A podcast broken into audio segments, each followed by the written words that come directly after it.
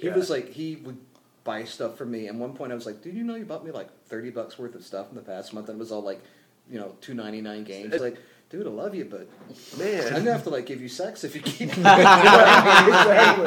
Are you expecting something from me? Am I being Am I being groomed? But Buying his- your his- affection with Steam His gifts. Steam, and that would probably work too.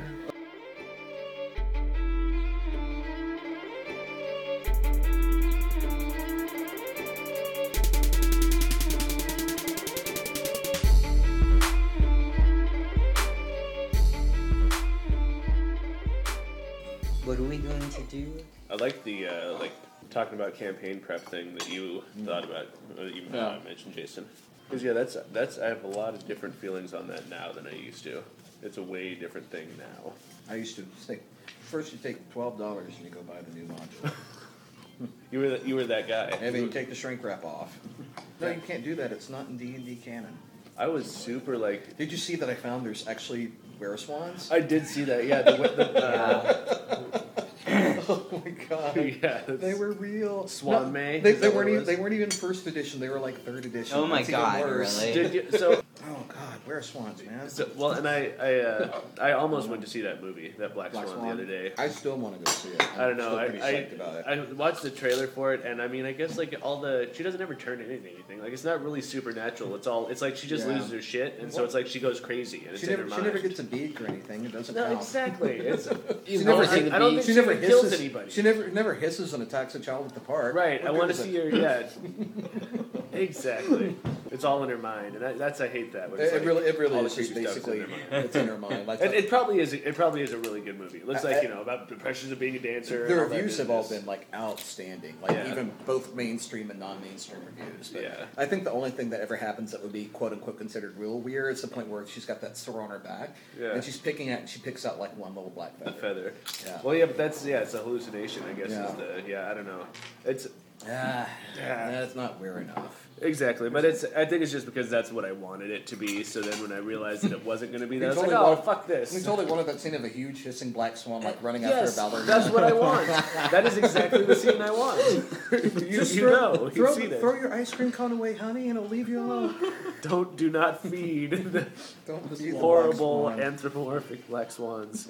I saw a uh, rad horror movie last night on it was on Netflix streaming. Uh, the Burrowers. Oh, It's like it's pretty recent. Uh, Oh, I think I saw that. yeah, it's like it's like cowboy times. Yeah. Yeah, it's like there's there's some creature that like you know it used to eat the buffalo, but then the white man hunted the buffalo, and so now it's It's the white man. you know found a new food source. It was and it was like the the period stuff was all really well done too. Like the the downtime when it wasn't horror movie time was all compelling and interesting, and Mm-hmm. I quite enjoyed it. And and you cared when everybody died. There's a horror movie that came out in the late '90s because I was working at a video store when I did. I can't remember the name of it, but it was. It didn't really do well at the box office, and it wasn't a spectacular movie. It was just kind of good. But it was slanted as a kind of a vampire analog movie, and it was, took place like right after the Civil War. And at the very beginning, there's like this young army officer who um, is broken. They cashiered for cowardice. Oh, I like saw there's that a, there's a whole scene where he's hiding underneath a pile of dead bodies because he's afraid the Indians are going to find him, and he's just like covered with blood. Mm-hmm. And they basically he was a promising young officer, but he basically gets broken for cowardice, and they send him to like this this outpost like way on the ass end of nowhere, like way up in the northwest mountains. And he winds up he's at this like deserted fort with kind of these unusual characters that live there, like the doctor and the army Yeah. officer. And um, this guy stumbles, this like you know starving guy stumbles up to the fort and says that he was a part of a group of settlers who wound up getting snowed in and eating each other. And then they treat the cannibalism as like vampirism, like it's infectious and it infects different people, and it's actually pretty cool. No, it's the Wendigo myth. Oh, that's Oh, it. The nice. Wendigo myth. Like you Mhm. eat, you eat human Like flesh somebody and go gets- crazy. Yeah, Yeah, there was um that's kind of cool. It was really good, actually. yeah, what was that movie called? It was just one word. It was like starving or or craving or something. Something like that, like hunger. or Ravenous. something. That's it, that's it. Ravenous. It's ravenous. That's it completely. Yeah, Yep. I know that. Yep. Yep. Yep. I was I was uh, talking to Jess the other day, like about how after watching this Burrowers movie, that like I wish I could run a good like Western themed game, but like I just have no fucking frame of reference for that at all. Like I have no good. And then she's like, "Oh well, when I was a kid, you know, she grew up in Wyoming. She was like, Yeah. all we did was cowboy field trips. Like every field trip we took in school was to some like you know cowboy and Indian battle or some fort or some you know you know re- where they reenact things or where you can go find find your own arrowheads. Or, like, Damn, she's I didn't even go out to resource. school in Wyoming, but my brother went on this uh, field trip to this place called Natural Fort in like northern Colorado, and it's a place. It's like this just crazy rock formation out in the middle of nowhere, like right off the high, like right off the freeway, and it's where like this tribe of natives held off U.S. cavalry for like several months. Wow. They just stayed in there, and the cavalry couldn't get to them because it was so, like the passageways were so narrow they couldn't bring the horses in. Wow. And they actually had like imprints of like where everybody was like sitting down because they wore it out throughout like time so much. It was something they used all the time. I always make that mistake when I run games in that time period, or think in the times of that time period, because I don't know how far technology was advanced. And whenever I actually do a little historical reading, I'm always like, oh, so like electricity was viable in a lot of places, Yeah. and you know, not everybody. more modern than we thought. Yeah, and after I, I played Red Dead Redemption, then I, I felt like I had a better grasp on. Yeah, see, there's this great. you go to uh, the nice town, and there's like cobblestones and all that stuff. There's this great Wikipedia page that has um, the key inventions by decade, Oh, uh, nice. going back like way way far, and so that's that's really been like a super helpful thing, just like in terms of uh, avoiding the faux pas. Like, Yeah. you know, I because I, never, I, I so don't do the research. When I was saying like I really respect the fact that you fucking like re, like crack a book on it. Well, I well, now, well, now it's like do so easy. Like what I what I don't already know from having grown up in that area, from having Yeah. read stuff before. Like it's you know ten minutes in Google, but I do have like a little separate individual folder with all these links, like Yeah. links to African American spirituals and like you know what songs were popular in 1934 and price lists and all this other stuff. And some of that stuff might not come in there, but it helps you from doing stuff like you pointed out on Friday when we played Apocalypse World when the author when Vincent Baker is saying. Oh, so you know the whole idea is what the apocalypse did leave you plenty of is gasoline and bullets. And Andy's like, "Oh, I found out after this went depressed that gasoline actually evaporates really quickly. So let's pretend it didn't." Yeah, you, you'll avoid the faux pas. Yeah. That's I don't want to be like, "Sure, take out your machine gun," and oh, that's as far as my research goes. Is avoiding Yeah. that issue. It's like And the thing is, everything like- else, I just hand wave. And say, the thing, the thing is, uh, like, doubtful any of us would catch it. but yeah, you Yeah. always you always fear like, oh, so you didn't have space shuttles in '57. Exactly. Sorry. I think we all have the understanding like, what are you willing to let me get away? with? right, exactly. let me, how far can I? Tommy gun. I pulled this Tommy gun out from underneath my Christ. seat. They, Tommy guns were not like I know completely. I know they were viable, but They were It's- very it's- it's way more viable and they for didn't Kansas have. They didn't all have than like the big like 100 bullet drums. You know, they usually have like a 30 round. But it's like if you're not a cop and you're not a you I know a soldier, But I know you're th- a criminal. There's a lot of people that carry those things around, especially in the 30s. it, it's Oh. the, in your version of the 30s. Actually, you're fine. soldiers didn't Everybody carry. had a Tommy Actually, soldiers. How you doing, Mrs. Johnson? I'm So- soldiers didn't carry them around that often at all because um, they weren't a military weapon. The military didn't provide them to troops. Actually, troops had to have their families buy them and mail them out to them in the in the European theater Wow. to have Tommy like guns. they, like a lot of them have to do with armor now. Yeah. Uh, well, you, well, you have a shotgun. yeah, I have a shotgun. I mean, that is Sorry, good enough. buddy. That's good enough. I'll take the shotgun. Pull out this laser rifle I got stuck in the back Exactly. of the truck. Blow the fuck out of them. Oh, we've all been playing too much Fallout. Yeah. Still, still digging Fallout. Fallout New Vegas. Did all Yeah. this week. yeah, exactly. I'm maxed out, but there's a Here- lot here of we little are places. again. I, I still haven't even finished the main quest because I went around and tried to find all the little places on my own, and I'm trying to decide whether or not I want to start over for the DLC that comes out on Monday, which is tomorrow. You bastards, you Yeah. Xbox owning or using bastards. Actually, I don't think I'm going to get it. to DLC for a while. I don't think it looks that awesome. I don't. I don't think that it's going to take care of the level cap with this DLC. No, it Yeah. looks like a very like It's- narrow Let's story. do this quest. thing. Yeah, story quest. It looks. It looks like. I mean, basically, um, I like the first DLC for the last Fallout, which was the Anchorage. Operation Anchorage. I like that. Okay, because at least gave you some. I mean, you. I bet it'll be like that. You'll get some Yeah. cool, unique art items and like Yeah, that might be it. But I'm, I'm waiting for the one that gives you the extension to the level cap. I'm hoping there's going to be one. There's got to be one. Yeah, come on. There, Come there, on, there's still 40. way too many you perks, at? perks to take. I want That's them true. to have like um, a Mothership Zeta sequel. So like where like you go to Area 51. Mm-hmm. Oh yeah, actually, it'd be right cool. there. Huh? Yeah, you're right it there. You're right That's a there. good point. I wouldn't be Help me surprised out, if guys. they did that. Help 'Cause- me out, 'cause they are anybody really- working for Bethesda? They Uh, do try Surely really they hard to listen. make- they're trying really hard to make the pre-war, pre-war world like 1950s, but 1950s Jetson style, like flying cars. Yeah, yeah. yeah. You know, like all this advanced. So that so that totally could work. Mm-hmm. That'd be some sweet shit. Okay, so um, what, my What name's up? David. Oh yeah. hey, Welcome to Self Critical Hits, everybody. M- That's David. My name's Miles. Hi. Oh yeah, and I'm Caleb, sitting here reading the Call of Cthulhu book and not participating. Thank you for your contribution, Doctor K. That's right. I'm still Jason. Still, We'll, we'll edit that together so it's not Yeah. all disjointed and fucked up, right? so it's not completely weird and bizarre. No, that's you know I fig- I figured that's par for the course. It- you know, if people who listen to this weird and bizarre, they know what the. What Yeah, they're I, I think I, Yeah. think I think they know the drill. The randomness of Yeah. everything, how it just all flows. They understand it completely. Yeah. Jesus. Um, so yeah, and we were going to talk about uh, campaign prep, and I don't know. I I was hoping we were going to have uh, like Tori would be here too, because she somebody who's only like done it once. Compared, because I think we were all pretty much like we all run a handful of campaigns. Yeah. Yeah. Like, I mean, Well- I've, I've ran a lot, a lot, and I you've probably run a pretty good number as well. I well. haven't run as many for this particular group, but I, I've ran a lot back in the day, and I've, yeah. run, I've run like a couple of games in school. And I've ran I like just started. like a handful. Yeah, same like here. the- I've run a few. Okay, yeah.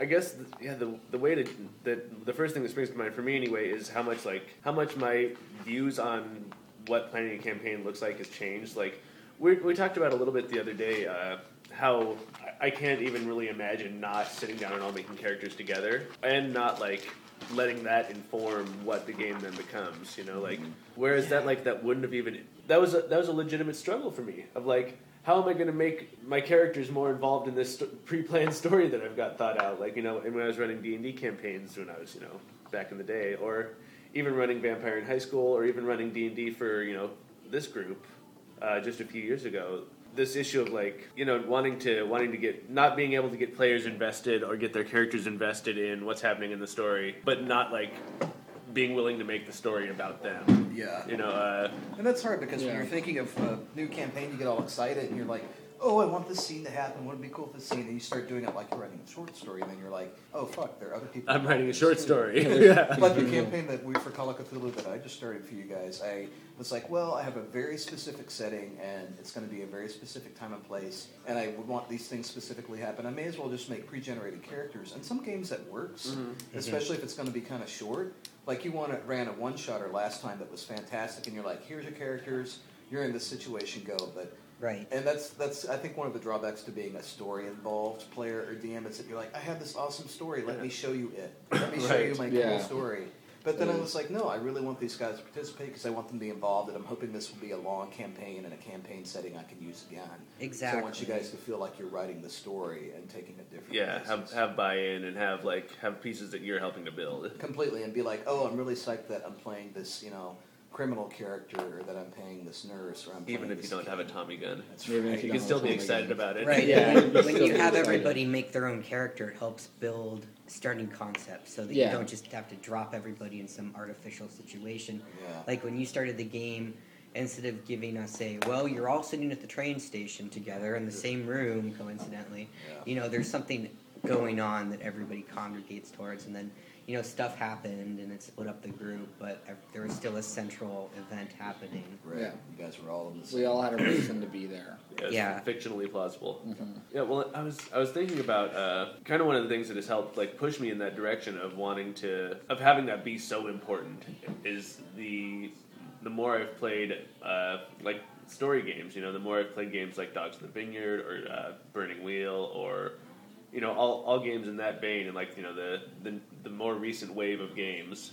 Um, and it, I, I remember listening to the old uh, like Wizards of the Coast official D and D podcast, and it being this all these like various rehashes of you know how the way you get your players involved is you know and the way you create non-linear stories and the way you create, create things where like you know they can feel like they have agency in this choice is really just by like totally faking it, like uh, you know ha- having here's here's one choice, but I'm going to pretend like it's three different choices, and whichever you know one of these three roads you pick, it's going to lead to the same adventure, the same whatever. That is something Oh, I learned from video games, That's- but as long as up up ahead at the at the very at the very top, is you feel like your your player your player characters feel like you have those choices. Mm-hmm. It doesn't matter as much where you wind up. Like in again in like Fallout Three, no matter what happens, eventually you're going to come in contact with your dad. So yeah, you're getting railroaded a little bit. Yeah. But you've got decisions about where and when you can confront. Yeah, well, and that and that seemed like for a long time that was like the extent of my thinking on, uh, you know, player involvement and player authorship in in the campaigns that I was running was, you know, they're going to get to make this choice, and it's you know at best going to be a binary choice, you know, and then you know I think fortunately I have players like the players that are in this group. Uh, like we were talking about the other day, uh, how James, you know, creates characters that bring institutions with them, and like you know, he, he, he, doesn't just create a character; he creates their organization that they have behind them, or their you know Their family, or and their, their religion. And, yeah. yeah. I think the combination of that and then uh, you know games that really endorse that and that endorse player contributions and you know how I've played a lot more of those lately. I don't know. I think it's really changed how I how I go about planning a campaign. Like really, I don't anymore. I just have these broad ideas that I then come come to the group and see what characters come up and you know fit the two you know fit my ideas around their characters rather than the other way around. Rather Yeah. than you Mold know the walking in with a the story. Right. So in other words, Yeah. it's letting the characters have their own goals. I mean, the story i- is a Yeah. way, is a means to get them to their goals. Well, actually, a lot of the games that we've been playing, like Dogs and um, uh, Burning Wheel, is that you set like Yeah, Burning set- Wheel especially. Yeah, especially with Burning Wheel, like you set goals for your, yourself at the beginning of the game, and I guess that that would just make it natural for the DM, GM to Mhm. Yeah, what You know, to, and that to, to, make, to fulfill now. those, help fulfill those goals. Yeah, well, and it's to the point now that like in this most recent Call of Cthulhu campaign that we're about to wrap up, like I've been I've been looking for the beliefs. Like I've been trying to figure out. Like I even I have a um, you know document on the computer where I tried to type out what your character's beliefs might be, like what what you guys would write them as, because that like it's such a it's such a crutch now. like it's such a uh, you know I don't have to come up try and come up with ideas that everyone is going to think is cool because in a way everybody's already told me what is what they think is cool. Um, you know that was the other big thing that the other really common piece of advice from the like the original D and D podcast and like oh there's another one I listen to all the time that was Fear the Boot which I think is still on was you know find a way to like pretty much trick your players into it seeming like there's this open-ended thing. You know, trick them into this thinking it's a sandbox and know your players was the thing they always said. But there's not like, but not really qualifying that with anything. And I think what that means now is you know being able to discern from what they're doing in game, from you know what they're where they're putting their characters, what situations they're putting their characters in, and like what roles they care about. Kind of what their what their characters' beliefs are and what their in-game mm-hmm. priorities are. It's almost kind of like buying a gift for somebody. If you have an idea what their tastes are, then you're relatively certain they'll like this or that. If a character has a goal to run for mayor and you know he has an opportunity, for example, Yeah, just and, for- and he has an opportunity to speak in public, he probably won't turn that down. If he's playing his character to type. To tie this to like any media and stuff I might have done this week, there's a really good book. It's a link that I think sent to you. It's a link that I saw on the Gamma Ray Games Facebook feed, Ogre Games, and it's, Oh, a, yeah, it's yeah. a list of the all what they want for Christmas, basically. And there's a book in there. It's actually available on Amazon. It's called Hamlet's Hit Points, and it's all about how to run a game narrative. And the author takes three major stories. One's Hamlet, one's Moby Dick, and I think the other one is like The Tempest or something else by Shakespeare. But three, or is it? Um, maybe it's Tale of Two Cities. Maybe it's something like. But it's these three stories that we all know really well, even if we didn't have to read it in school. And he breaks it down and looks at it from a GM standpoint. Like Shakespeare wasn't really thinking about Hamlet's hit points. But he was thinking about his relationship to his stepfather and his mother, and he was thinking about would he come out first in the sword fight at the end or not. Like he, he talks about Right. Yeah. breaking it What, down what to are the game what are the mechanics that they tied around that? Yeah, so he takes he takes the narrative first and says this is how you can break it down in mechanics rather than the other way around. But all the reviews I've read on it have been excellent. Hmm. Hamlet's hit points. I will dig up the link and send it. Yes, I'm Yeah. sold. That Yeah. sounds great. I, I have that on my wish list on Amazon. I think that may be my Christmas gift to myself. yeah, that sounds awesome. Um, I mean, yeah, like what do, what do you guys do prep? Like, what is what does your prep look like? You know, what do you what do you do? It depends. A lot of research. Because yeah, I mean, mostly you've done you've run like uh, I like more the- tactical games too, Yeah. like D and D, like a D twenty system, or like you ran Battlestar. I ran Battlestar. Uh, D20 Star Wars. Star Wars, and Yeah, so yeah, like what does prep look like for you? um, well, since it was mostly D twenty stuff, I just read all those books. Like, r- try to memorize Memorize. as much of the rules as I possibly could, so I didn't have to go flipping through the book in the middle of the System game. mastery. Um, but it was also, but with the story, it was especially the Star Wars game. Like that was just me telling a story and like, I love Star. Wars. yeah, I love Star Wars. About this story. and I want you guys to be in it. But um, and I guess it was the s- the same kind of thing with the Battlestar game, too, to an extent. But I don't know, a lot of research um, and thinking like how the story would actually fit with people. Because like right now, I'm having a bitch with Burning Wheel. Trying yeah, to figure that figure out how am I'm gonna run a game with Burning Wheel. it's it's gonna it's yeah because it's a real departure. Like it's Yeah. really different. Um, and it makes you improv a lot more. It does, but like there was stuff that was like in the books that like you never even brought into the Yeah. Burning Wheel game, and I'm like, oh, maybe like I could just devise this new world thing where this stuff exists. Now. Yeah, totally. And, But and I- let, let me know yeah. too if you want the magic burner and the monster burner because Okay. that's that's some shit. Like after you finish the first book or the like the core book, Yeah, um, the the magic burner is really cool because it's just like all these other spellcasting systems and like you know just different different ways of working the magic system. But then the monster burner is how the how everything works. Like here, like it just totally looks under the hood of how all the mechanics work and like I'm It's going gonna- back, like reading different. that book and like wanting to really run a game and trying to figure out how like what my story is going to be about, but how I'm going to run it at the same time is like make it's making me rethink like a lot of things that I've done, especially in the past running games. So One of the one of the Uh, concepts that uh, Vincent Baker talks about in Dogs in the Vineyard is playing to see what happens, and I think that's a, a big component of like of where of where that's like that's what you're doing that's different. The players have that authorship ability. You know, they can they can call for their circles test and like you know make up this know NPC somebody. that is going to totally fucking derail everything. Like Uh-huh. you know, it's Yeah. I used to world build way too much when I was preparing to be a GM. Like, I would think of all of these locations that people could go to and all of these, like, places where they could find stuff and this and that. And then it was like if the party decided to do something else or go somewhere Yeah. else, it was like, well, I got nothing. Um, but it, it was really rewarding, like going to those locations. Like when Yeah. the, when the ones where you could tell there was the prep, it was like but you know.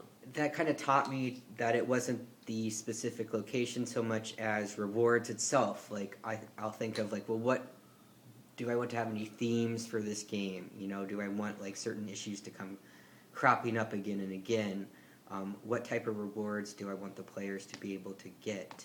Um, what types of behaviors do I want to reward? And usually I'll try to think of like a climax point because again, that's like rewards. Like, Mhm. how do I want the high point of this campaign to go? What Where, major? Where's the big story payoff? Yeah, where's their major confrontation? Like, why would people be motivated to do that? Like, if I think about motivations, which I guess ties into rewards, if I think about like how will I motivate the players and why is this motivating in this story concept, then that's all I really need to do. yeah, yeah. I don't know, but w- with Burning Wheel, it's, That's that's different. What I was just Yeah, gonna say though is, but but then again, like you have that's the thing is you have it on paper there. yeah. Like that's because that that's what you're would be, would be trying to do is like try and read the players and you know, Right. say what are they responding to. Yeah. Okay, if I give them more of that, they're going to go in the direction of it. You know that Mhm. that will be the the carrot on the stick. You know, I think at least for me, when I was doing a lot of my gaming, and I think for you guys, although it came a little bit later, I when I was playing D and D, especially, which is what I primarily played for years, I um, was playing in that Ed Greenwood era, where he had ridiculously detailed. I mean, There are to- novels. I mean, they're novels, and I used to buy the campaign books, and several of them I didn't use. I just read them. I read like the big gray square bound paperback fa- um, Forgotten Realms one over and over and over again. So did all my friends, and I don't necessarily think that. I mean, that was fantastic. It's like great to see all that love put into it, but it was also it's like a professional item that was churned out for thousands of people to use, and to use like any given part of Forgotten Realms. It's probably probably no character actually visited every single Sure. location. Yeah. And if they You did, if that campaign back in. sucked. Yeah, Yeah. that was like they had a teleport ring or something. But I mean, that almost I think that gets in my way sometimes when I sit down to write campaign stuff. Because when I was preparing for the Gilead campaign that we just started, I was like, sitting down, I was like, okay, I really should write up every single city like within a fifty mile radius and. Just in in case they have case. someplace to go, or I should have like specific, and I just I, I get in my own way, and it's fun to do that stuff. And if you Uh-huh. want to run a long term campaign, I guess it's never wasted time if you're trying to stretch yourself as like a writer, or if you're trying to train Yeah. yourself to turn out a professional product with the hope of getting published. I, that's not necessarily a bad thing, but you know, if I'm just running a game, I don't have to meet like a per page minimum of how many Right. pages I write, and then I just sort of get my own way. No It's one's like- gonna be mad if you don't have a notebook full of. Yeah, Yeah. and I, I I have mean- like a fairly lengthy homepage and a fairly lengthy like character background page on the wiki for this campaign, and it was so much longer, so much longer. And I had like a really pretentious open letter to myself about why am I running this game, and I just like Oh, that's awesome, Oh, it was, Jason. no, it was unawesome. It was so unawesome. It's like one of the most unawesomest things I've ever read. Oh, It sounded- that makes me- it, it, sounded, it sounded like I was accepting an Oscar. All, for all the little people. For all the wrong people, and I'm so glad I destroyed it. but but I, I will get in my way and write too much stuff just because I'll go off on a tear and be like, what's really going to matter? Mhm. And you know, it's Yeah. funny. Like even as recent as a couple of years ago, I never would have done what I just did, which was basically coming up with the very basic ideas. And even though we weren't really going to have any combat, this setup we were just trying to get the characters acquainted and give you guys some drive mm-hmm. and some motivation, and you just needed that first weird thing to happen Yeah. to get you started in the campaign. I didn't have, you know, I'm not even really familiar with this edition of Call of Cthulhu. I didn't have any notes with me, just what I had thought in my head. But it turned out fine Yeah. because I didn't try to railroad you guys. But I never would have attempted that a couple of years ago. Yeah. So I would have been embarrassed that I didn't know the rules, which you know we don't necessarily are not rules crunchers anyway. Yeah. And all, all I'll need to know is a little bit more about the combat for next time, so it'll go smoother, and I'll be fine. But I know would have just been like, this is what happens, but I knew you guys were going to do what you're going to do, and so it's just a matter of like having a good grasp on. For me, anyway, it's been a matter of having a solid grasp on what characters I want there, and trying to decide how to react to what you guys do. Mm-hmm.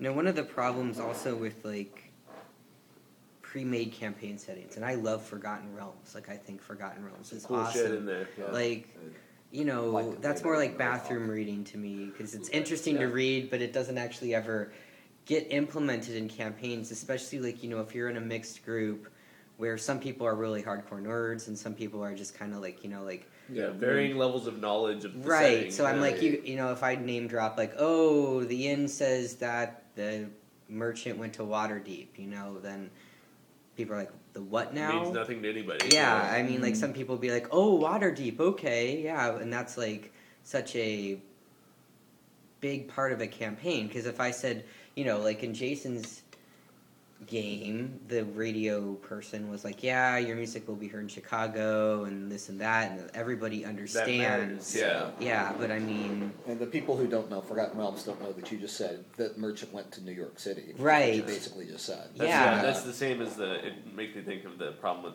first edition Vampire and holy fuck, like remembering all that canon, remembering Mhm. who's Prince Oh. of where. because you yeah. can't play unless Yeah. you know that rule book. Well, yeah, it Like, depends who you're playing with, but yeah, I mean, there are there are all, are those dicks out there who do know it. And I think that was We'll one of call you because it. they originally, I mean, it never was really official, but they kind of originally set first edition Vampire in Chicago.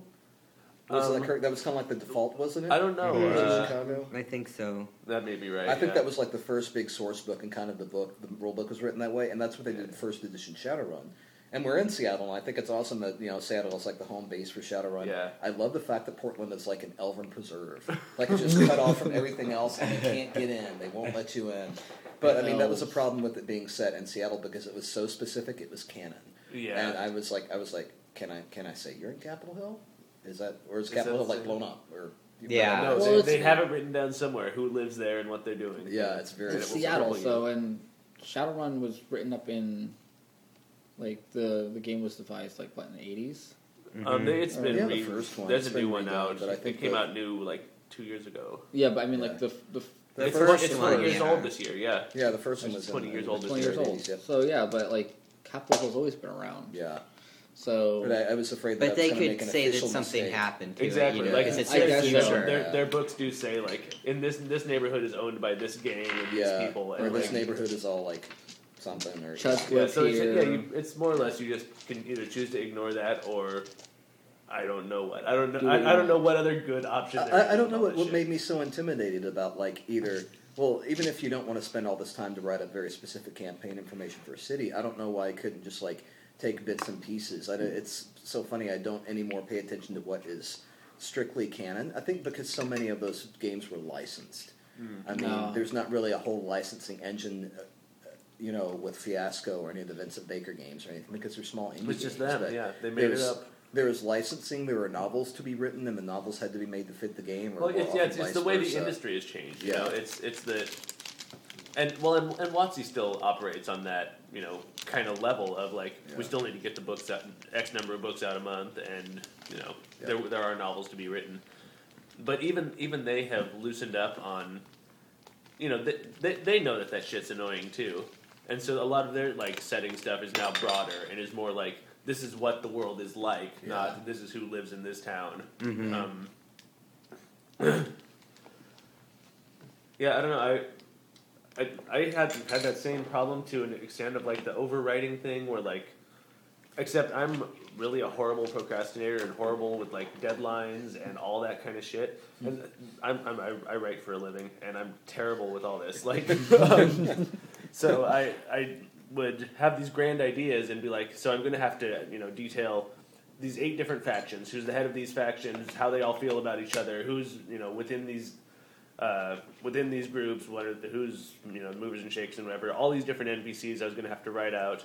Maps I was going to have to draw, and it would just never happen. And what I came to realize, and I guess the like the turning point was uh, the campaign I ran ran for you and Tori, the Call of Cthulhu campaign, where like I walked into the um, second and third sessions of that with fucking zero prep. Like I had sat down on my lunch break, thought, what happened last session?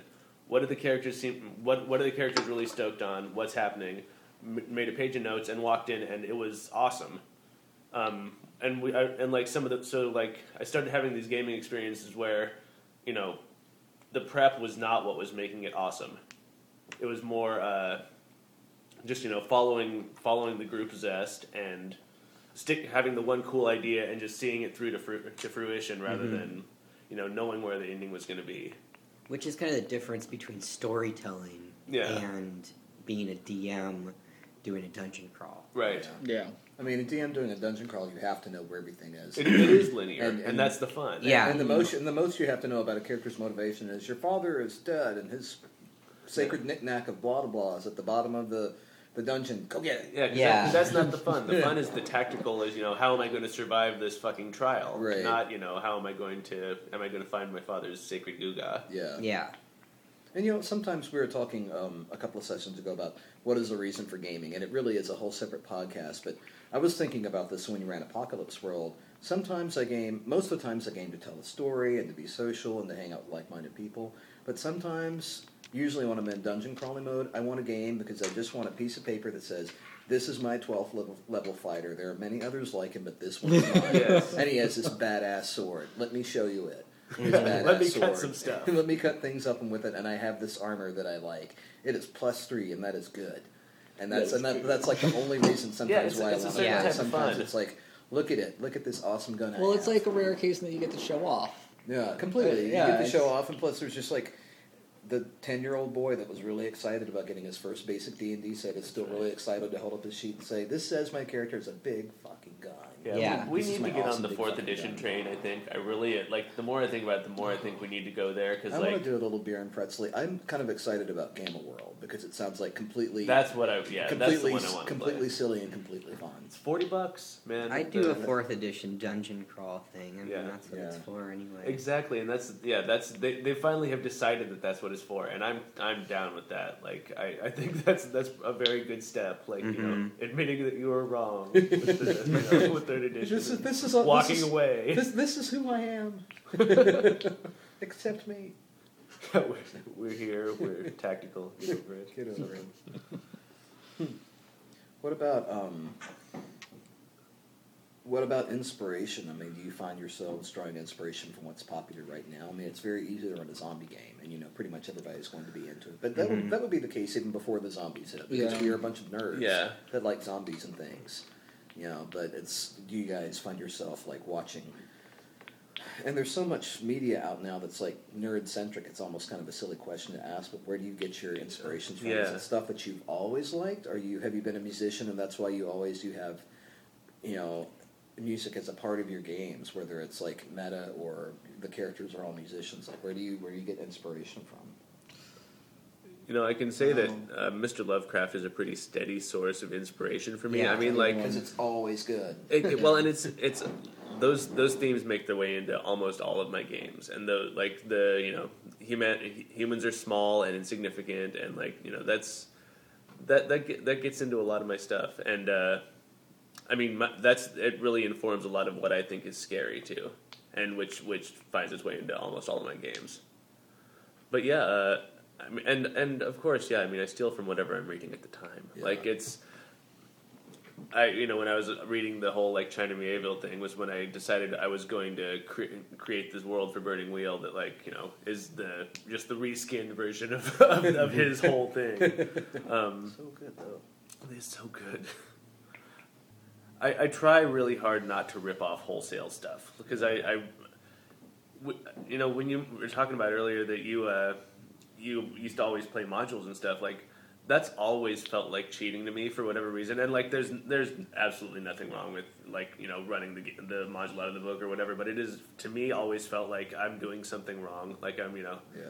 I should be able to just make something up It's like buying a self-tuning guitar or something. Mhm. Yeah, You know, it's exactly. Like, it's like I have a skill set. I'm pursuing this highly nerdy hobby for a very specific reason.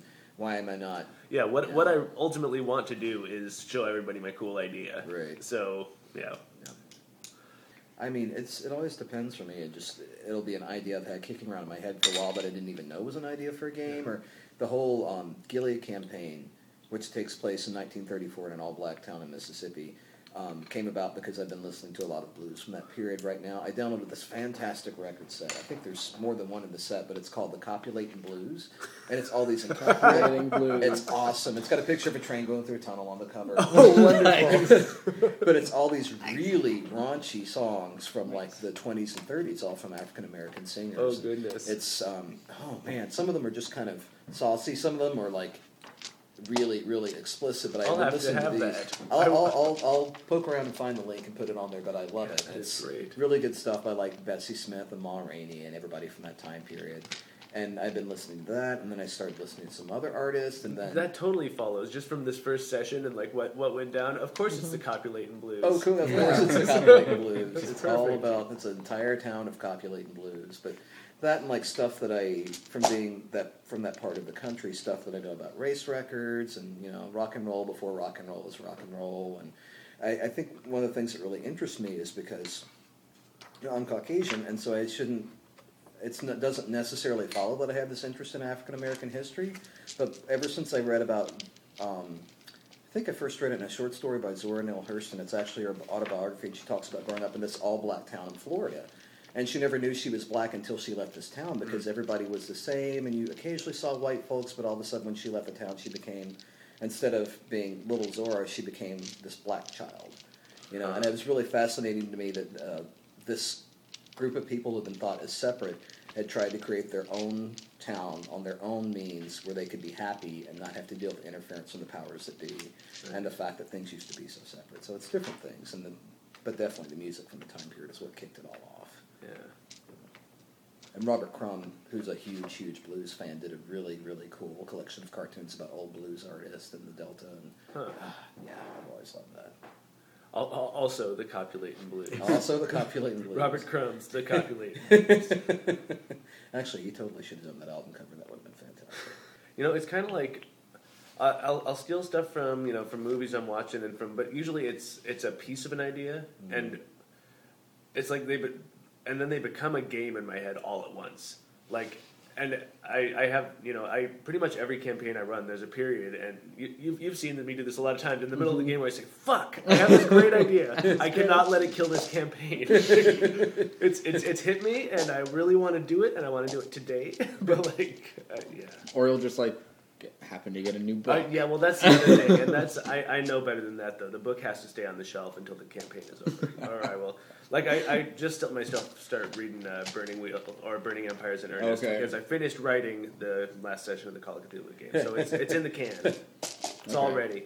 So when you write stuff for, for when you write down stuff, you said like you write down the last session. Like, what do you do? Do you have like a brief outline? Do you have like do you have just an idea of what's going to happen Um, to the other to the NPCs in the game and It's it's both of those things. I have I have uh, key scenes is is what I do now. Um, it, it used to be a full outline, like uh, and then I would throw it away. You know, because Yeah. I that's what would happen is I would I would write a whole session, and I have notebooks of you know these handwritten out fucking. You know, encounter by encounter and scene by scene. You know, here's what people are going to say. which is exactly how the pre-bought modules did it, which is how you were supposed to. do Exactly, and that's and you know I think if yeah if I took anything away from the D and D modules I bought as a kid, it was this is how you write an adventure. Mm-hmm. Um, so yeah, I but now it's uh, it's still very much I, I think in outline form really well, and that like works for me. You know the the way they teach you to write outlines in school, but now it's uh, it's key scenes and then um, important NPCs and you know what kind of what they're up to this session. Like uh, as I try and think about how much time we're going to cover is one of the big things that I try and project out, and that's kind of like the as as much as I the only thing I really try to anticipate is that you know either the key scenes and how much time it's going to take because I need to know what all the NPCs will be doing during that time right. in case anybody goes to see anybody what can they be up to and and in uh, specifically in Call of Cthulhu um, things to learn because it's it's so clue heavy like it's it's all about solving the mystery Yep. and so it's I've got to have here here are the things they can learn and the various points of entry for them to learn them. Uh, so much of that is ends up being dependent on what what the characters have been doing though too. Like uh, you know, I, the, the key scenes are going to be wherever they left off is going to be one of the key scenes. Going to be picking up from right where we left off because I don't usually do downtime, mm-hmm. and then like. You know, if there's anything that they've talked about doing, that they talked about doing in the previous session, that will be pre-written then everything else is you know Yeah. we, we, we know what the npcs are up to and we know what there is to learn I think every every GM, no matter what you're playing, is just afraid that they don't want their their friends to be bored. Mm-hmm. Yeah. So I'm always Yeah. afraid that things are going to be too boring. And one of the things I used to do before that is make things way too exciting, and just keep throwing things in. And yeah, you have to keep the action going, but it can be as simple as helping a wheezing old man get to the doctor's office. You Yeah. know, it, it can be something as simple as two NPCs. I mean, two PCs having a conflict, which I certainly didn't plan. That became like a major point in the first game. is the Yeah. fact Yeah. that Ken ripped you off. Yeah it, it- yeah it's, there is a tendency to like do way too many wheels within wheels and I, th- I think that's the, i mean i think that's the nerd fiction we take in like Yeah. taking its toll like I, we all want to run fucking the Game of Thrones RPG, but like, it's never gonna be that. How could we do it? We could never bring in that many characters. We could never, and it would. it, it, just wouldn't be the same because you know Yeah. you're you know you're you're keeping the spotlight of necessity. There are these fictional constraints. Like you're you're going to be watching these four characters, and Mm-hmm. it's gonna you know And it's important to give e- each character in the game attention and help Sure. them drive the story. And depending on what character that is in any given session, you know, on some sessions, combat heavy characters are going to be more important. In other sessions, social heavy characters are going to be more important. So mm-hmm. it's it's important, even if you can't give a character attention the whole campaign, to try and find some balance. yeah. They, I mean yeah, everybody's got to have spotlight. Like if every like the families game, the family game that we Mhm. ran, that was nice because mostly everybody had somewhat. We didn't all have the same goals, but our goals all were Yeah. Mutually beneficial to some of us. Yeah, I, I really struggled with giving Caleb's character spotlight in that, especially though. Well, it's like, 'cause I he came in late. so it's like it was yeah. And I wasn't already a part of what was going on, Yeah, you know. well, So people already had established their alliances. Yeah. And, Well, and you had Yeah. like you, you had cool institutions and things you brought with you, but yeah, they just weren't baked into the yeah, what was going on from so the start. it was hard to insinuate it. You know, something uh, you mentioned, Caleb, just in passing, um, is thinking about like what type of uh, themes and um, just like what what kind of big picture things you want the, the story to be about. Mm-hmm. That's something I really really struggle with. Is like is is baking a like a like capital T theme like they like they talk about in English class Yeah, into your game and making it uh you know without being totally railroady and without like you know pretty much telling the characters they have to do and see these things um, so i mean like yeah how does that how do you how does that work and what do you um, I think it just in situations with your NPCs, um, either have them behaving or saying certain things to keep bringing it back to a theme. Like for instance, with that one shot I ran, it was pretty much the theme was what the fuck. Like, you know, it was Isn't that the, the overarching theme for every good Call of oh, Cthulhu Call of game? is what Cthulhu game. Well, Miles's is more humans are insignificant. Like, is just what the fuck. Mine Yeah. is mine is what horrible thing is going to happen to you and no whatever you want. Like I think you even said it in that game. You were like, "That's not what I want," Yeah. and it's like, "Oh no, well, it doesn't matter." You This have is no agency. yeah. So really, yeah, I think a lot of a lot of times my games will have that that theme of um, lack of agency. Yeah. So. How do I make players feel helpless, even though I'm giving them choices? Like that's the thing I'd have to balance, and oftentimes do have to balance. Yeah, so it's it's almost like there's you, the technique is going to change depending on what you're trying to convey. Yeah, Like, I see. I I've had. Uh, I say I struggle with that, but then I've had a lot more success with it. I feel like in this current Call of Cthulhu game that I'm running, um, and I think it's partially that it is a horror game, like that it is.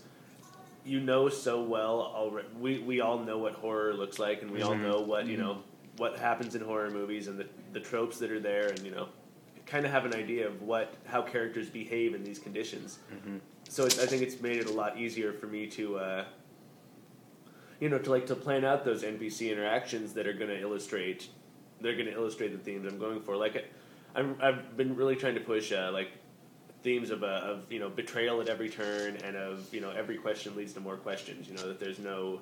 There's no, there's no one you can trust, and there's no one who really knows what's going on. Mhm. And I think like it's it's come through, is is my hope, and you know we can we can take a poll on it later. but uh, Yeah, I definitely think so. At least for you know the time I played James's character Seymour. I mean, his parents had been on this from the beginning, and if you if you knew, they were obviously up to something. Which the mother was dropping broad hints about being a leader, and don't you think being a soldier is stupid, and you can Yeah. do other things, and what could she possibly be talking about in this you know small logging area? In the middle of Bumblefuck. Oh shit! She was talking about a cult. yeah, Yep. join the She was talking- cult. She was talking It's about this party. bad guy thing. Your mom was a bad guy. Yeah, so that's I, I I'm interested to see like I think a lot of it it really does depend on being able to like have those NPC interactions that are going to like you know show not tell what the theme is, um, or like you know the little vignettes that the characters can walk in on you know little th- little scenes already happening. But it's it's gonna I think be a lot harder for me, or it seems like it's a lot harder for me in games that are not horror, where I don't Yeah. already know where they're gonna go. Like Like I noticed. I with, know they're um, gonna put their face over the monster. I know they're gonna. I noticed with Burning Wheel, um, a theme seemed to be the characters came from this family that wanted to either reclaim what they felt was owed to them, Yeah. or just basically, um, you know, you're entitled or you you deserve better, you know, or you Right. deserve all that life has to offer or whatever. Um, and then like in D and D campaigns, like when you ran that elf campaign, um, there was like a family theme where weren't we like yeah we Oh, were yeah, we were nobility we were it was like nobility. Oh yeah, you were one. Yeah, you were one house of like the six that were the ruling families. yeah Right, so it was like try to prove that your house is better like right. Then we had the gang. The gang the, game. and the gang one had no theme except you know it was, it was like the Get same money, theme as fucking money, Scarface. You know? Yeah. yeah but that's a theme I That's mean, yeah, you know theme. It was like it, we were was gangsters. Grand, Grand Theft Yeah. Horse. But but someone Yeah. somebody does it, like that's the other thing Grand is Theft D and D. with like building themes into games. Uh, like how much of it is, and I read this great article about this too by uh, by Ryan Macklin, uh, having this idea that a lot of that stuff, like themes and like character arcs, on, are only like they're only emergent qualities. Like they're not there in any deliberate fashion, and they're Mhm. not there uh, at the table. They're only there in the retelling. So I I don't know, and I I don't quite buy that. Like I kind of think that's bullshit because I I feel like that there are ways if you push and if you are always thinking about it, you can make that happen, and you can you know get that kind of like you know big literary business going on in your games. I just think it's a shitload of work. And I think, and I think specifically, some games are just not conducive. Like D and D, it's it's a real tough thing because the the the strictures of the system are its own theme. Like mhm. there are certain things that you're going to be doing in every D and D game. Uh, you know, regardless of who your characters are and what their personality and background is, and that's going to impose a certain like yeah it's really it's really reined in by archetypes you know Mhm. and I mean archetypes are useful when you're just starting out characters and for setting scene at the beginning of a Yeah. campaign but those archetypes are so rich in D and D that like it's hard to let it kind of organically evolve into its own thing. Besides, you know, get richer, get stronger, get more awesome. Yeah, exactly. That that theme is so like laced into the way things work. The, the, the theme of like the uh, the rise to power. You know, Be a hero. A Right. hero is you. A hero is you. Hero is- Hero is you. what is that? Uh, Kingdom of Loathing. Yes. Fuck, it's so good. Still been playing that. I've actually been playing that a lot lately. I haven't played it since I worked at MJM. I haven't had that you know that, That- much of a that- that desire to waste FaceTime. time. But yeah, one of the things I did like about 3.5 and, and, and up, 3.5 and 4 of D&D, and that I like in Pathfinder, is the fact that finally multi-classing is not this hideous idea that you are penalized for doing. Which Right. was absolutely the case in first edition D&D, but even in like second edition and it became really difficult and finally in third edition D&D you started seeing people with combinations like Yeah. uh, uh, It- and it breaks down that like archetypes are the uh, are the driving force of your of your story. Yeah. in a big way. And, and it was always the way I thought about it because I was reading all these fantasy novels while I was playing D, and I was like, all right. And this is kind of something I first encountered. Look at the old, old school deities and demigods um, book and first edition because it had not just mythological backgrounds. Oh yes, and the first one that's hard to find now. I had the Cthulhu mythos, which Miles just held up. His new game that Mr. Caleb gave him for Christmas. The Oh, fuck, yeah. Cthulhu, Call of Cthulhu card game. So But it had the Cthulhu mythos, and it also had the Nehwon mythos from um, the Grey Mouser Oh really? uh, from Fafhrd and the I didn't Great know those Mouser. were in there. Huh. Yes, That's they are. They had it because apparently um, Fritz Leiber was uh, knew Gary Gygax and like Right. approved of D and D, and he like helped him write up these stats. But that was the first time I ever saw, and because they were quote unquote heroes, bigger than your heroes, obviously, they didn't have to pay to any attention to any of the multi-class rules. Huh. And so Right. it's like, so what is the Great Mouser? Well, he's a thief. Yes, but he's also the best swordsman, and fighters are better than thieves. So what is he? Oh. And in the first edition, you know, auspices you couldn't you couldn't It's answer to that impossible, yeah. because he's not a demi-human and he couldn't Mhm. dual class.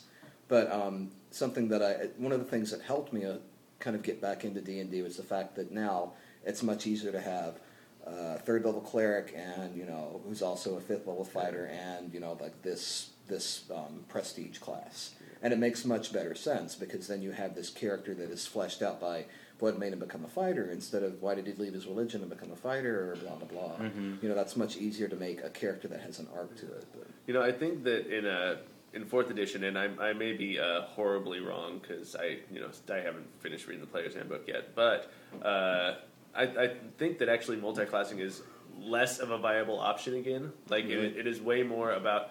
But then, but on the other hand, they're really explicit about that. There's they uh, each one of the classes fits into one of four party roles, and you want to have those four roles filled in your party pretty much Yeah. all the time. But it seems like they also, from what little bit I've read of it, it seems like there's also a lot more paths to take within each individual. Yes, that's true. Like there's, that's there's like choices, yeah, a lot Right, of choices like- all along the way. like you play specialty, a specialty type, a special type of fighter. Yeah. that does this or that. Or, yeah, the, there's way more emphasis on like specific Yeah. builds Right. of, of your characters, And, which and, those, and those builds again are like a track that you can't really get off of, but at least it gives you some, yeah. not just this road, but this type of road. Well, and this they've this road. at, they've also taken a step back from act- from acting like they are a game about you know creating story. Yeah. They're they're a game about making interesting tactical choices within a fictional framework and like within you know within an interesting fictional structure, but yeah.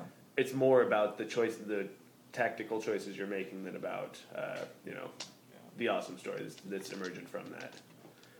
And you know, it's it's it's good that you know they've come to grips with that. I support that. It's good. It's good to finally know who you are. So it's like I, I imagine there's you know some AA meeting somewhere for like game designers. rocking back and forth. Especially after, again, I think that Forgotten Realms was so popular, and I think that was really the beginning. Because you had the Greyhawk setting before that, and it was kind of like, eh, man, like Gary Gygax wrote it, and he is, you know, obsessed was obsessively minded, was a great rules guy, Yeah. and he was even good, I think, about making up backgrounds, like writing little backgrounds for things. Mhm. But as far as like making you care about the NPCs and everything else, no, it was just really, really drab. He was not a good creative writer. He was Sure. an excellent kind of a world builder. But um, and then the Forgotten Realms came along and was this huge involved Tolkien-esque story Yeah. Mhm. that was so cool, and you really cared about what happened to the symbol or what happened to Waterdeep or all this Yeah. other stuff. And I, I think that's what really kind of like they were really trying to make it a more story-oriented game, and then as they revised it, it kind of fall by the wayside. But then when it comes down to it, you know, whether or not your parents are alive or dead makes no difference, and whether or not that orc hits your armor class Yes. makes zero difference. So what are you doing? What's your background inspiration for right now, Miles? You're doing Apocalypse World. Like, how are you getting ideas for that? Um, Where's all that coming from? you know, I it's really uh, that book is fucking awesome. Is one thing, and he one of the things he talks about is you need to just start. Uh, yeah, go ahead and take it and stroke it, David. Um, the Rub- book, Rub the front cover. the book. The book. you have to specify with David. I mean, a couple of times. Yeah. Well, I figured this is all audio. I hate, you know, take this and stroke it, David. I would hate to have that. The book. Uh, yeah, exactly. You need to qualify it. Again, Um, neither Tori nor James are here, and so we're I'm getting classy. I'm Again, well, did classy. you The self-critical Tori- hits sausage Did you read what Tori wrote on the? Yeah, like without without her and James there, we didn't talk about porn once. Yeah. porn, porn, porn. Happy now. uh, so Apocalypse World, it talks. He says that you need to start uh, cultivating a mind full of apocalyptic imagery. So I mean, Fallout New Vegas has helped. Uh, Absolutely. I have not watched The Road yet, but it's on my list. um, again, I'll say uh, continue to Def- not want to cry. Definitely check out hardware. That Yeah. I mentioned to you. That's that's very, very like the setting that we were in. Yeah, I mean, and I've been yeah, just think, just trying to think of. I've been thinking about Apocalypse here is actually what one of the like uh, the two days leading up to that is I was like feverishly reading the book, getting ready to run that first session for you and James, and uh, I was just thinking about what would the post-apocalypse look like here in Seattle, and like you know, in the the landmarks that I can think of, and you know, just what what would all that be, and what are you know, just just trying to come up with the images because that's one of the big things that's emphasized in that in that game is no prep. Do not prep a story. Um, the what the prep eventually consists of is just coming up with like what are the threats that are facing the players' community right now, and like what are a couple of uh, like NPCs that embody those threats in different ways. But yeah, there's never you're never supposed to plan a story. Yeah. Um, which I mean, I I'm getting a lot happier with uh, you know after kind of that that point that I hit that I was talking about where I realized that like I was having way more fun and and running better games than the better part of them was improv or was just left to uh, to find out what's going to happen. Um, I just uh, that's that's become a lot more fun and a lot more enticing to me. Like I'm really looking forward to running Burning Empires, where it's like three quarters of the scenes every session are uh, player uh, uh, decided. Like you know, the players are going to say, "Here's what the scene is. Here's who's there. Here's what's going on. Let's do it." And then I just have to improv and roll with it. Yeah. That sounds like a lot of fun. Like that's that is now a fun challenge, whereas before that was a Terror. I need to cancel the session this week, you guys. we'll, have to, we'll have to play next week. I'm sick. Yeah, seriously, I, I'm I running did cancel sessions of of D and D for that got- very reason. I Like, got I, didn't do grounded, my prep. Yep. And then then you're like, oh, I have this fun game. I like to hang out with my friends, and I like want there to be swords and elves and things, but I don't want to do my homework. Yeah. Mm-hmm. And you know, you shouldn't really have to feel like it's homework. I mean, yeah, you maybe want to do a little prep and kind of understand the basic rules, but really, that's like 15 minutes of reading over the combat and kind of knowing Yeah. how do you succeed or fail at fail at the skill. And once you've got that down, everything else. I mean, when they write a when they write a modern RPG rulebook, they have like, all right, buddy, you've got 400 pages to fill. Go. and so like. Character sheets. There's some blank pages. There's an index, and that takes up like a big Couple lot. of full page illustrations, yeah. and then like a full page illustrations and all this stuff, and then a lot of it's background, which is useful, but you don't need it to run Yeah. even an entire campaign. Yeah. I won't use like a quarter of this stuff, but I know very specifically what I'm looking for. But I, I mean, all this other stuff like write ups of the characters in the Lovecraft stories. That's awesome, but I'm not going to use them. You know, so really, what I'll be using is about a fourth of this book, yeah, if, if that. But It it's almost seems read. I'm it almost seems like there's it. like an inverse relationship between the amount of time the game is going to take and how much you need to prep. you know, like if it's going to be a really short one session, you don't want people to have to decide too much because you only have one night. yeah, yeah. So you want to have as much laid out as possible. Yeah, but if you want to actually run a campaign, then it It, yeah, it'll be much more rewarding if you if it's yeah if, it, if there's buy-in and it's about it's about what they bring to the table. yeah. Oh, what was I gonna say? I was gonna say something interesting. Never mind. It's gone. Fuck. oh, um, I was going to say, as long as you're thinking about apocalyptic settings and things, especially in Seattle, Peter Bagge did a short story. The guy that did, you know, Buddy. Yeah, yeah. He did a short, um, a short comic book series called Apocalypse Nerd, and that's exactly what happens. Sold. Like it was. It's this. It's. I'll, I'll, again. I'll dig up the link for you, Yeah. but it's Apocalypse Nerd. I think it's in um, trade paperback now, so you should be able to find it pretty easy. Yeah, I'll, I'll give it a download for the phone. And it's basically just this Microsoft employee and his kind of rednecky, jockey sort of buddy that go out of town for the weekend, and Kim Jong Il nukes Seattle. Just goes crazy, and then so they have to deal with all the post-apocalyptic bullshit that happens, including like finding food, and plus it's Peter Bagge, so it's kind of like funny and gross at the same time. Mm-hmm. Yeah, human. And then he has Yeah. this bizarre series in the back where he's writing about the founding fathers of America during the Revolution and like writing about like, oh, Benjamin Franklin had this fight with Thomas Jefferson, but he's writing it kind of Peter Bagge style, mm-hmm. and I don't know why he got obsessed with it, but it's really funny. Yeah. And Peter it's like Bagge's actually kind of interesting. He's, Well, gentlemen, is our work done? I think so. I think so. Yeah. So let's fucking p- Oh. play Apocalypse World. or Okay. something. Oh, I do want to say um, one Yes. thing since we didn't really necessarily touch a whole lot on um, media and stuff we consume this week. I was telling you about it, and this thing is so cool that I want everybody who actually has an iPhone, which I unfortunately do not, Yes. to go out and find it. It's a game released by an indie company. I think they're British. It's called Papa Sangre, and it's completely. It's a video game with no video. You play it with your headphones on. It's available on iPod Touch and the iPhone, and it's all audio. And you're trapped in kind of like this evil Day of the Dead carnival, and you have to find your loved one and get out. It's all done with audio cues and binaural, binaural sound, and it looks amazing. And I So it's like go, go toward where you hear your right loved like one. it's, or I don't, go- it's the little short video that they have available that i'll find the link for it doesn't really, like it has the sound but it's just the sounds it doesn't tell you how to react to them or how you use the controls Yeah. on your phone but it's again it's basically a video game with no video it's all done with audio Oh, cues. shit, I'm gonna go ahead and download that pretty That much as sounds soon as pretty we awesome. I, I think it's like Get three done bucks at the app store sold. and Yeah. i absolutely want to hear a review on it because I, I spend three bucks on apps I don't even want. I'll Oh, yeah. totally do that. Yeah. There was- I think it was the Oatmeal that did a really good cartoon about people are like, oh, um, yeah, uh, what was it? They were like, oh yeah, here uh, this iPhone is like you know how many hundreds of dollars, and then you wind up paying like you know buying shitloads of apps for like Right. ninety nine cents each, like spending spending thousands of dollars on apps for yeah. these. I'm $4 a apps you buy at a foolish fucking sucker for like micropayments and uh, Yeah. I also Xbox Live is terrible. Like Oh, or and. Steam too. Like if if they put a game for two dollars and fifty cents, it doesn't even have to be a good game. Like I'll fucking buy that. I don't. I don't even care. Sometime when you when you hang out with Marty, look at his laptop, No, look at I his have. Steam list. It's, It's- insane.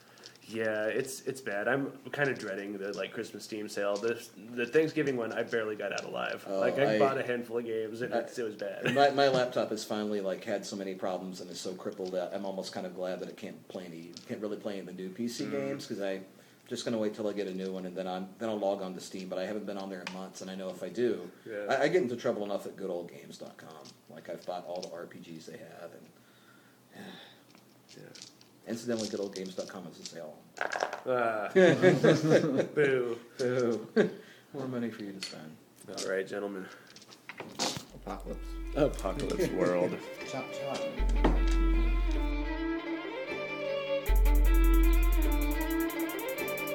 You've just been listening to the Self Critical Hits podcast. This show is copyright 2010 under the Creative Commons license. Get more of this business at selfcriticalhits.wordpress.com. Thanks for listening.